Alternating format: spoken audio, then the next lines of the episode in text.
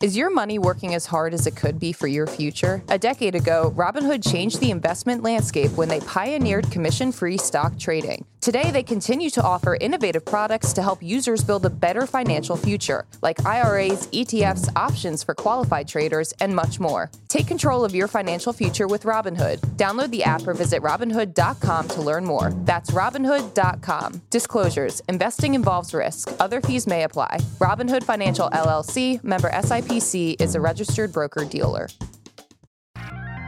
Good morning, Brew Daily Show. I'm Neal Freyman. And I'm Toby Howell. Today, Jeff Bezos' Blue Origin launched a rocket for the first time in 15 months. Can he catch Elon in the space race? Then the TSA security line is getting a makeover, and they want you to do more of the work. It's Wednesday, December 20th. Let's ride. Toby, new renderings were released for a mammoth apartment building that would become the second tallest building in the United States, and you'll never guess where it is. Neal, can I guess? Can Okay. I guess? Is it Oklahoma City? Spot on. Under a developer proposal, Oklahoma City would get a luxury apartment tower 134 stories tall, dwarfing the current skyline and standing twice as tall as the current tallest building in OKC, Chet Holmgren. If this happens, development wouldn't begin for another year or two, and the building will be constructed in phases, so the height would be contingent on demand. The more people who want to live there, the taller it goes.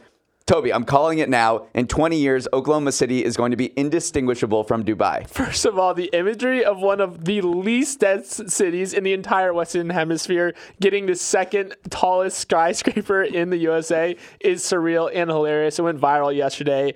I also think that the developer is kind of doing a psychological trick here and s- releasing the rendering of the absolute tallest it could ever be, which might help the smaller, less ambitious uh, part of the proposal get approved. So there's like some psychological trick here. I want to see it happen though. Me too. How It- funny would that be? Okay, before we jump into the news, quick shout out to our friends over at Yahoo Finance. Neal, I did something really unwise last night. Oh no, did you try to make Gordon Ramsay's beef Wellington by memory again? No, although I will do that one day. I accidentally fell down the rabbit hole of seeing how much money I would have made if I invested in certain stocks a few years ago. Such a bad idea. Hopping onto Yahoo Finance and combing through Tesla's stock chart, or even worse, Domino's Pizza, you'll have some regrets, Neal. This is the first time I've ever been mad at Yahoo Finance. They just make it so dang easy to get all my financial news and data in one place so I can make these little trips down memory lane. It's not a good idea. No, so head to finance.yahoo.com today, but whatever you do, don't look at historical stock chart data, no matter how easy our purple friends make it. This episode is brought to you by Visit Williamsburg. In Williamsburg, Virginia, there's never too much of a good thing. Whether you're a foodie, a golfer, a history buff, a shopaholic, an outdoor enthusiast, or a thrill seeker, you'll find what you came for here and more. So ask yourself, what is it you want? Discover Williamsburg and plan your trip at visitwilliamsburg.com. Jeff Bezos' space company Blue Origin sent a rocket to space yesterday for the first time in 15 months. And while the mission was short and didn't carry any humans, it was a much needed morale boost for a hyped company that is struggling to make up ground to SpaceX, the rocket giant founded by Bezos' billionaire rival Elon Musk. Blue Origin's rocket New Shepard has been grounded since September 2022, which, when one of its uncrewed flights suffered an engine explosion, regulators ordered it to make over 20 fixes before the rocket could launch again, so it spent 2023 getting its ship together. Overall, Bezos is not happy with how things are going at Blue Origin. He recently replaced the CEO with one of his long trusted Amazon lieutenants, Dave Limp, and in a podcast released last weekend, he admitted that they have to move faster and he would devote more time to Blue Origin, which was the main reason he left Amazon in 2021. But in this battle of billionaires, Musk is running laps around Bezos. Despite being founded before SpaceX 23 years ago, Blue Origin has not yet sent a rocket to orbit, while SpaceX's first orbital launch was all the way back in 2008. He's getting lapped right now, but I think having a Jeff Bezos, Elon Musk mini space race is good for probably humanity at large. There also seems to be this concentrated PR push around Blue Origin right now, specifically Jeff Bezos going on the Lex Fridman podcast, which is kind of Elon's home turf in a way because that's Lex kind of rode Elon to to fame. And I think an underrated angle of this is that doing this PR push at a time when Elon Musk has maybe some cracks appearing in the armor. He's going on stage telling Bob Iger to go F himself. Jeff Bezos is kind of uh, putting himself forward as a more rational option for maybe NASA when they're reconsidering their government contracts. I do think that this is a concerted push in conjunction with the launch that happened yesterday to Blue Origin say, hey, we stumbled a little bit, but we're back and we're here.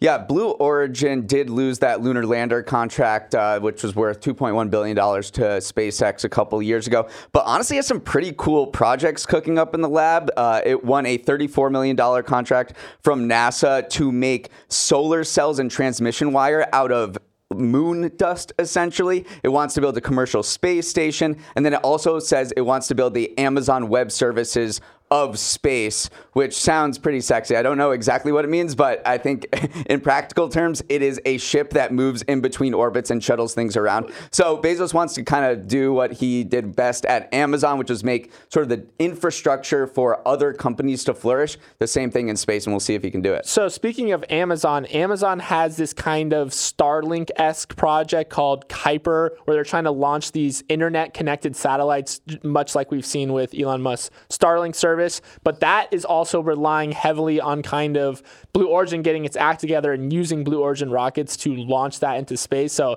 there's a lot on the line in terms of just monetary gain. You got to show results in the in the rocket business. You can't just talk about these futuristic concepts. You need to launch stuff into space. And right now, SpaceX is just absolutely lapping the field in that category. But maybe you can just talk, especially if you're Blue Origin, because there do not seem to be any financial constraints on this company. Bezos has poured uh, estimated 10 billion to 20 billion dollars into Blue Origin, and it doesn't seem like he has really anything else going on right now. So he uh, will write them a blank check, and they'll keep sending rockets and failing. And it seems like they have just unlimited, infinite resources to make this happen. So maybe with Bezos's checkbook and his bank account, I mean, he's worth $200 billion or something like that, that he could just kind of will Blue Origin to happen. Yeah. And maybe his attention uh, will help the company make up some ground. A focused Jeff Bezos is a scary Jeff Bezos. And right now he seems incredibly focused.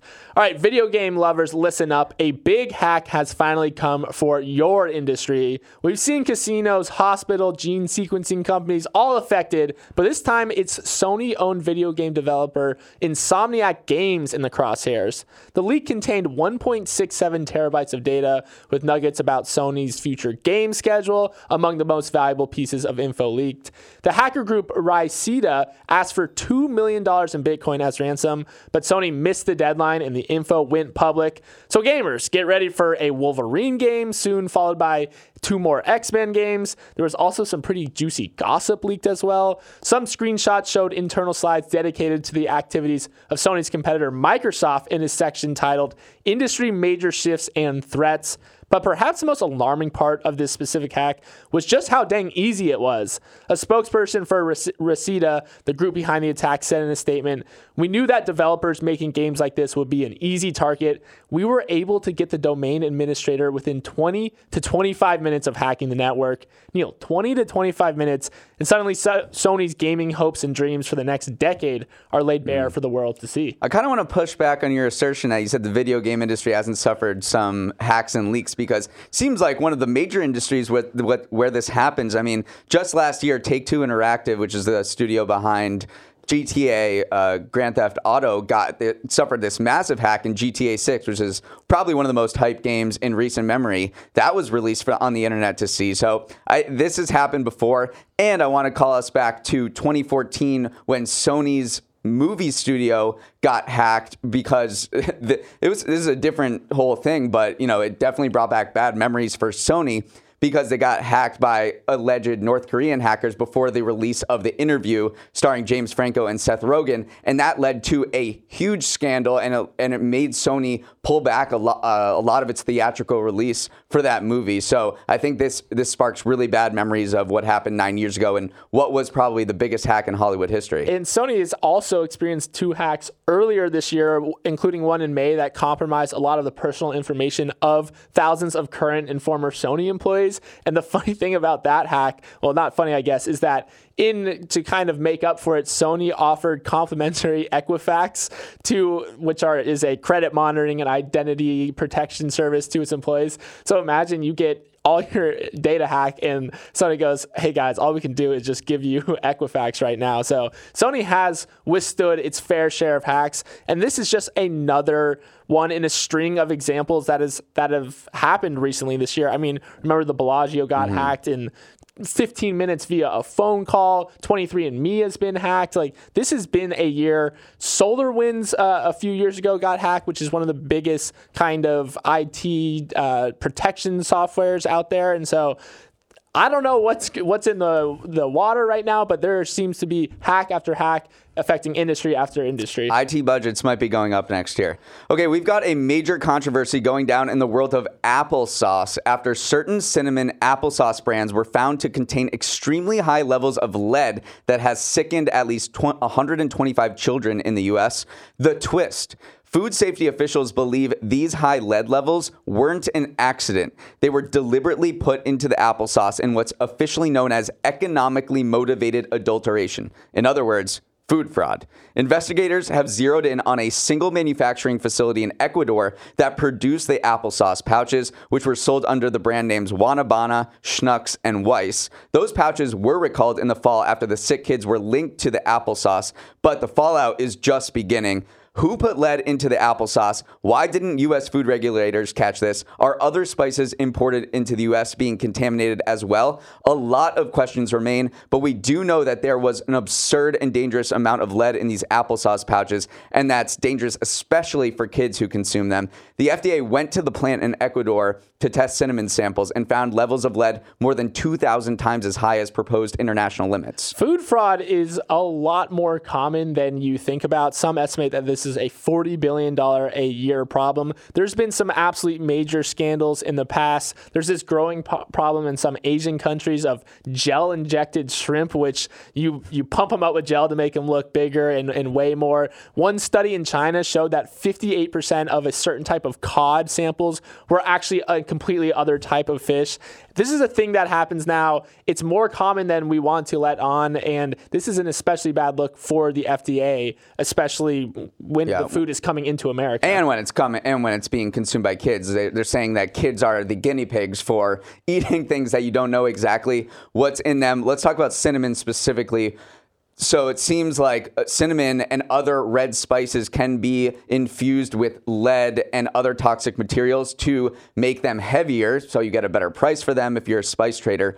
Or it also makes the red the red color more vibrant and uh, maybe that would in, you also drive up the price because you're like oh that cinnamon looks really good. It's super red. A cool part of this case too is that the person who kind of blew the lid off this was it seems like it came down to the actions of a single state health department worker named alan honeycutt or honeycutt. The post wrote that the tainted applesauce may never have been discovered if not for the tenacious public health investigation by the north carolina department of health which managed to solve this mystery about how two toddlers were exposed exposed to high levels of lead despite living in a home with no significant lead hazards. That must have been. It was crazy. Yeah, it's a very interesting investigation to get to the bottom of how are these kids being affected if nothing around them seems and zeroing in on this applesauce. Yeah, there were these two kids in North Carolina that got sick and they found high lead levels and they were like, "What the heck is going on? Like, where they where is the lead coming from?" They checked the house and then the mom called the the organization in North uh, in North Carolina and was like, "You know what? They love the, these apples." Applesauces. They love these cinnamon applesauces. Then they went to test the applesauce. But without that, without that investigation, or with the mom being like saying saying how much they loved applesauce, this might still be a mystery. Yeah, who knows what would have happened? Have you had those little applesauce packets, by the way? No, I love them. It's it's something about the actual like squeeze bottle that makes it so much better. I've never. Ha- are you gonna have them after this? Uh, probably not, but it is a genius food innovation. All right, now before we jump into our next story, we're gonna take a quick break. Welcome to Neal's Numbers, the segment where I share three stats from the week's news that may be the best Christmas presents you'll get this year. Yes, we do typically do this segment on a Thursday, but this is my final show of the year, so I issued an executive order to push it to today as my swan song. My first number is about the surging number of passports in America. In a new release from the State Department, it noted that in 1990, only 5% of Americans had a passport. Today, the share is 48%, although only 5% actually know where they've put it. There are over 160 million valid U.S. passports in circulation, nearly double the amount from 2007. The context for these stats was an announcement that the time to get your passport processed has finally returned to pre COVID levels. There was an unprecedented spike in demand last year when the State Department issued 24 million passports and faced major delays, but that has now subsided, and you should expect to get your passport sent to you in the typical six to eight weeks. Tolbert, I think this is overall a huge win with more Americans traveling abroad. Definitely a win. I also just want to revisit your lead to this story. You made it sound like this is your swan song. You're not coming back. Oh, yeah. He's coming back next year, folks. He's just taking a little winter break here. But yes, this definitely reflects the boom in international travel. It's certainly more of a modern thing. I just couldn't help but think about what how blissful it must have been to travel abroad, maybe to Europe, back in the 90s where only 5% of Americans have a passport. Now everything is so crowded. So it made me nostalgic for, for the good old days of the 90s. There's also some uh, an interesting Pew survey uh, that came out recently about how many Americans travel abroad. They found that 76% of Americans have visited at least one other country, and 26% have been to five or more. And the more countries you go to, this survey found, the more engaged you are with the world, the more likely you're, you're going to feel kinship with others, the more likely you're, you are like to say that the U.S. should be involved in foreign affairs. So that was kind of an interesting thing where the more you travel, the more you become aware and interested in the world, which makes sense, but it's still interesting to see on paper. Yeah, that'd be an interesting study long term to just see what the globalization means for how we interact with other cultures. For my second number, if you're feeling unproductive at work in 2023, you've got nothing on Congress. The 118th Congress is on track to be one of the least productive in decades and among the least productive ever. The House has passed just 27 bills that have been signed into law this year, and those bills were either must pass laws like keeping the government funded or not at all that consequential things like minting a coin to commemorate the 250th anniversary of the Marines. Historians say perhaps the only less productive Congress in the modern era was the one during the Great Depression in 1931, and they didn't even start their session until December. Why didn't get anything get done? Well, there's a partisan divide with Republicans in charge of the House and Democrats holding the Senate and the White House, but there was also a ton of infighting among Republicans too, including a spat over at the House Speaker that paralyzed the chamber for three weeks. I mean, we're trending towards zero laws at this point, which is kind of wild to think about it. You know what solves this, Neal? What? AI. Nah, I'm just kidding. But can you imagine it, if if you go and we'll we'll post this graph on our Twitter at MB Daily Show. The graph is just alarming to see. It literally falls off a cliff, and it just shows how insanely unproductive Congress has Well, been. they this better year. get motivated in 2024 because they only have eight legislative days to pass another bill to keep the government funded. Oh, we're gonna because go- remember, we just keep kicking that down Yeah. uh, the line. We're, it's good for content, but you know, bad for the nation. For my final number, if there's anyone languishing worse than Congress, it's the Detroit Pistons. The NBA team lost its 24th straight game on Monday night, and if it loses three more, it will break the record for the longest losing streak in in NBA history. Just to put this in perspective, the Pistons haven't won a game since October 28th when the United Auto Workers were still on strike, and their overall record of 2 and 25 puts them on pace for the lowest win percentage ever. Well, what makes it even more painful is that the Pistons aren't deliberately tanking like other bad NBA teams have in the past. Case in point, they're paying their coach Monty Williams $13 million a year, which is currently the second highest salary in the league. Toby, we may be looking at the worst season in NBA history. Some of my favorite stats from this Pistons streak. There's a player named Marvin Bagley third on the Pistons. That means there are more Marvin Bagleys in this world than the Pistons have wins. Also, the Texas Rangers of the Major League Baseball have more wins since Halloween than the Detroit Pistons. The Pistons have played 24 games since then. The Pistons have more top five picks on their roster than wins. They even have more top two picks on their roster than wins. Just an absolutely abysmal year overall. I was I was poking around too on the Detroit Pistons subreddit. They are currently plus a hundred thousand to not win another game for this season. So that means if you bet a hundred dollars, you could potentially they win 100000 feel like it's worth a little bit I of a throw- sprinkle. I could throw ten dollars Let's on just that. sprinkle some on that. Okay, so you know how supermarkets have those self checkout stations? Well, a similar technology is coming to airports soon, and it will hopefully speed up TSA lines. Next month, some passengers at the Harry Reid International Airport in Las Vegas will be able to try out a new self screening system that lets you scan your own ID and carry on bags. An article on the Department of Homeland Security's website describes the new setup, and it looks like there will be a few different technologies at play.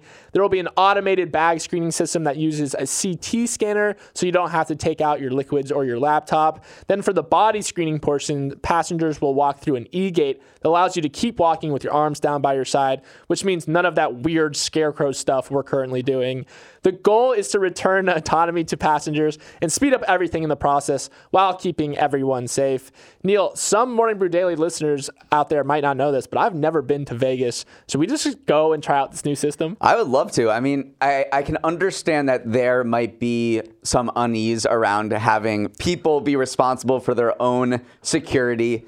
But I think this is overall a great thing. TSA is so annoying, especially for people who do travel a lot. And there is a sense among certain experts that post 9 11, we kind of went super overboard in terms of airport security. And at this point, it's become performance theater essentially. So I think that you know using the technology we have to speed up the process, make sure may, have people not take off their shoes, have people not take out their liquids, things that may not be necessary in the first place, just to speed up the process seems like a huge win for air travel in the United States. This industry to me almost resembles the space industry in a way because there is money to spend on funding new research, but the TSA itself doesn't have the capabilities to carry out this kind of new research to develop new technology. So there's all these private companies that are kind of fighting for market share in what like the new TSA system might look like. There's one called MicroX where they're developing this system where travelers enter into rows of booths big enough for two people. You put your bag in this tiny little chamber.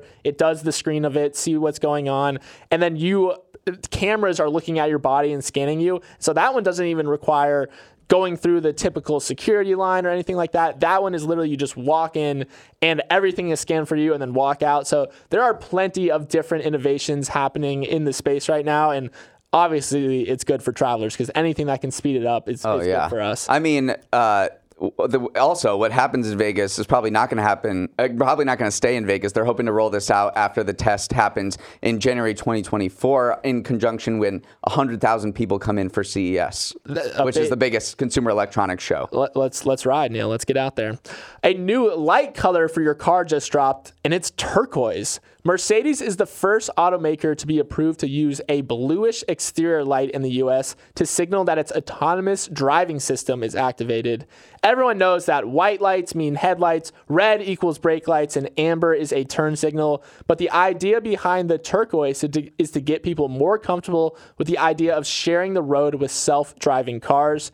It will also let police officers know when you've got your hands off the wheel and when your hands on. Mercedes will be the first one to roll out the new color, and they're kind, kind of writing the rule book on this because there is not one universal standard yet. They say they picked turquoise partly because the color doesn't already have a fixed meaning in drivers' minds, and it's different enough from, say, a cop's lights, so hopefully no one is getting confused.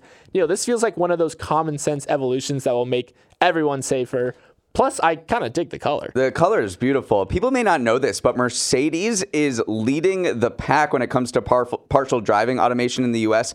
Every other self-driving system that you know of or have heard of maybe Tesla's autopilot and full self-driving, Ford's Blue Cruise, GM Super Cruise, those are all at level 2 where you need to keep your hands ready to kind of take over at any given moment. Mercedes is level 3, which means you can theoretically in certain in certain circumstances when this is activated, you do not need to be looking at the road. You can literally be on the infotainment screen playing video games, taking emails, doing everything. Like you do not need to have your eyes on the road for this. And so sneakily, Mercedes has le- leapfrogged the field and becoming uh, the leader in partial self-driving. Yeah, definitely sneaky. That being said, there are some very specific conditions necessary yes. for the system to work. You can't use it at night or in the rain, and you can only use it on road conditions with readable markings and lines. So it's not like you can just take your your Mercedes out of the garage and just not look at where you're going. But still, it is impressive to see. And yeah, no one really associates Mercedes with leading the the self-driving car. Let's talk about maybe is this going to be the unlock that makes people comfortable with self-driving cars because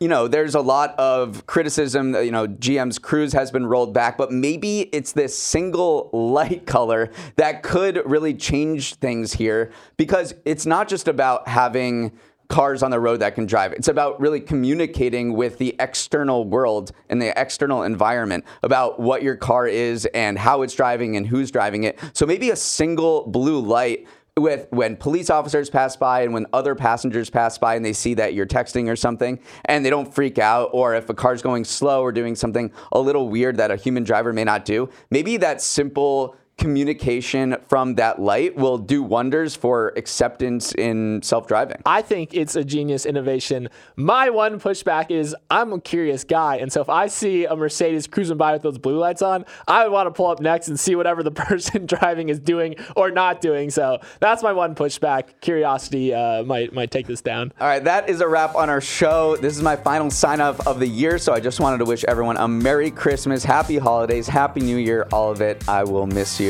As always, you can send your thoughts on the show or say ciao at our email address, morningbrewdaily at morningbrew.com. Let's roll the credits. Emily Milliron is our editor and producer. Samantha Velez and Raymond Liu are associate producers. Uchenna Ogu is our technical director.